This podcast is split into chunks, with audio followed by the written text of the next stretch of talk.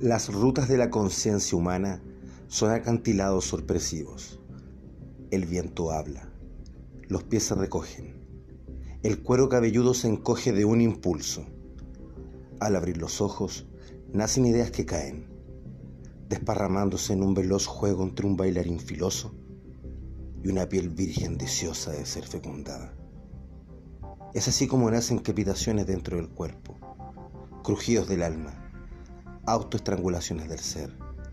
Bienvenidos al camino de los instantes, las angustias y las propiocepciones quemantes.